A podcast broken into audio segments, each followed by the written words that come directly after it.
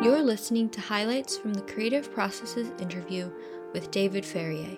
This podcast is supported by the Jan Michalski Foundation.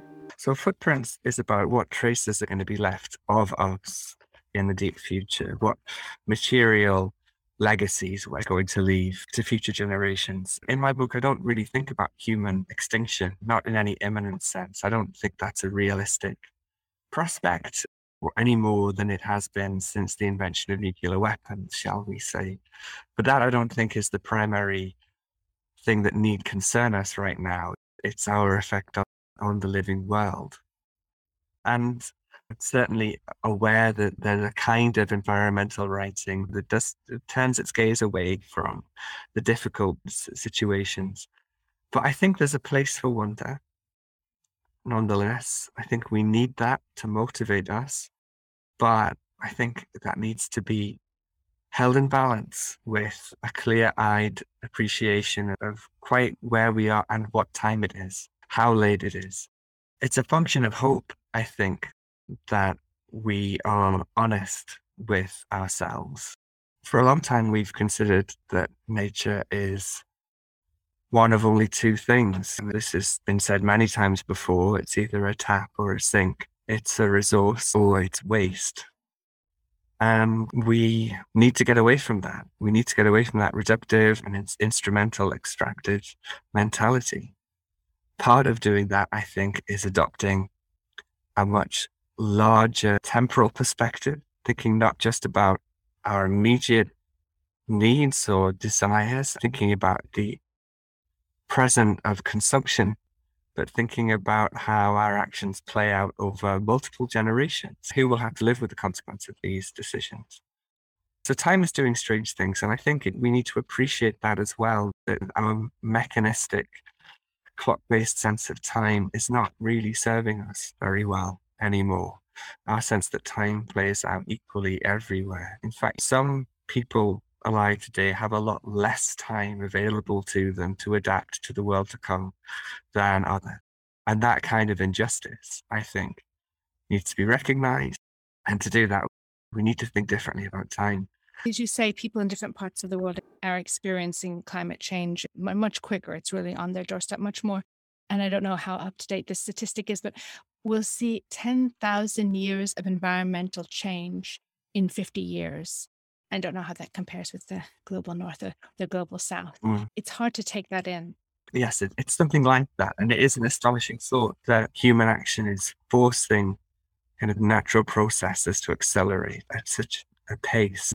And it's one of the difficulties of getting a handle on a kind of narrative around climate change and the climate emergency is it constantly evades us. It's playing out on scales we aren't used to think with. So it's a challenge. It's a challenge. I think that's one of one of the things I wanted to do with Footprints was to give people points of access or things they could get a handle on. If you can think about everyday materials, everyday objects as objects that will outlast us by hundreds of thousands of years in some cases, then that gives us a purchase on this very different sense of time. These roads that we take for granted, that we barely even see when we're using them, I tell such a profound story about the kind of world that we've made that we have a kind of network spanning the planet of these kind of thin grey strips. And only a fraction will persist into the in the fossil record, maybe one percent.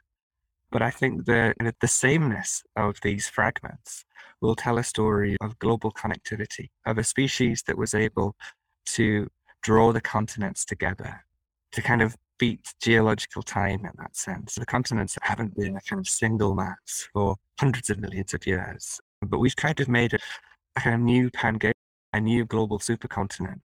And so these fragments, I think, will tell a story of how we became a species that could act on geological scales, that could do things to the planet that no species has ever been able to do, that could almost act as if the oceans weren't there, as if distance wasn't an issue.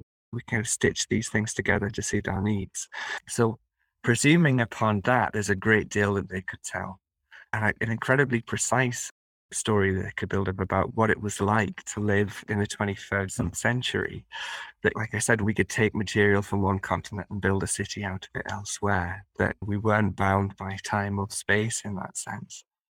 they will know is that we were an incredibly ingenious society, able to invent a whole host of different shapes and forms and objects to suit our needs. Alongside that, they might realize that for all that ingenuity, we didn't manage to come up with a way to stop the sea from rising and swallowing that particular city. And so a picture kind of not just our ingenuity, but perhaps our hubris as well might come out of that. But I think it's the everydayness, and that's one of the things I've tried to express in footprints. It's the everydayness of the traces that we're leaving. We think about the deep future as distant and we talked about happening on a scale that that sort of it's hard to comprehend, but really it's in our everyday interactions that we're actually connecting with this deep future. My next book, I hope, will be about how the other kind of effect that we're having on biodiversity is through a kind of forcing of evolution, a forcing of speciation, that those creatures who aren't succumbing to extinction are, are having to learn to live on a human planet by adapting their bodies, adapting their body shapes, their behaviors in ways that some, in some cases, are leading to the development of new species. And my interest is in how we can learn from that, ways to ourselves be more like those creatures that are learning to live on a human planet. And my hope is that in doing that, we can arrest some of the more dramatic changes, that we can create a planet that is livable for all beings. And this is not to put a sort of falsely positive spin on this. As I said, and this, we all agree, we're in the midst of an extinction crisis. But I think we have to recognize that we're having other impacts on biodiversity, not just eliminating it, but also altering it, what it looks like, what constitutes it. And yeah, I think, recognizing that is vital, really. We've created a human planet, a planet that is increasingly organized to serve one particular species, us, and the rest of life has to work around that.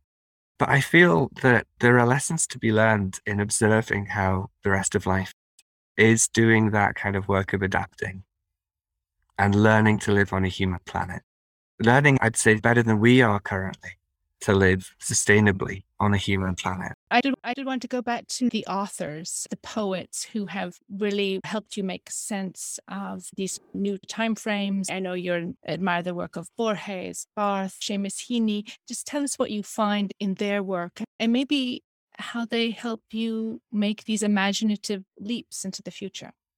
I think a poem is a wonderful device for challenging our sense of the real of the world around us and how things are connected in particular, whether it's through patterning of sounds or the arrangement of line breaks. Poems are always suggesting to us new and perhaps un- unconsidered ways in which seemingly unlike things can be drawn into relationship with one another, perhaps have always been in relationship that we haven't understood.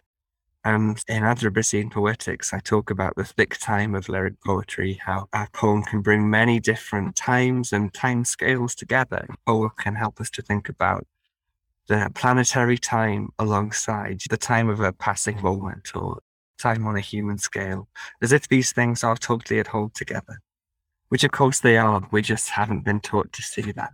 But if we get hooked on the power of that idea without then taking the initiative and really learning about what's actually happening to our planet, I think again, it's a kind of distraction.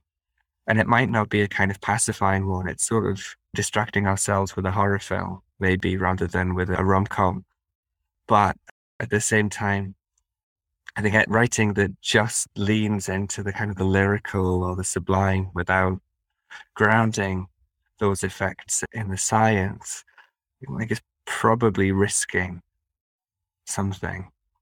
I think the most important thing is to try to stay open to be influenced by my students. That for me, teaching is not a one way street.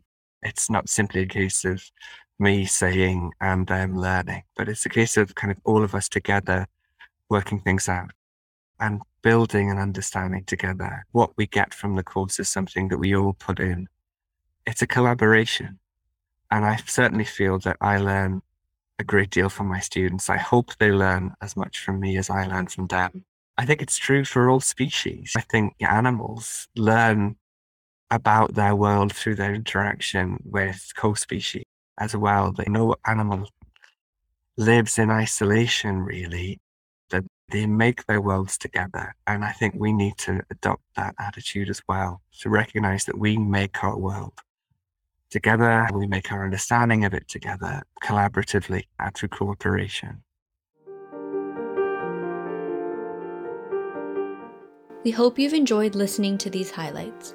To listen to the latest episode or learn more about participating in exhibitions or interviews, click on subscribe. Thank you for listening.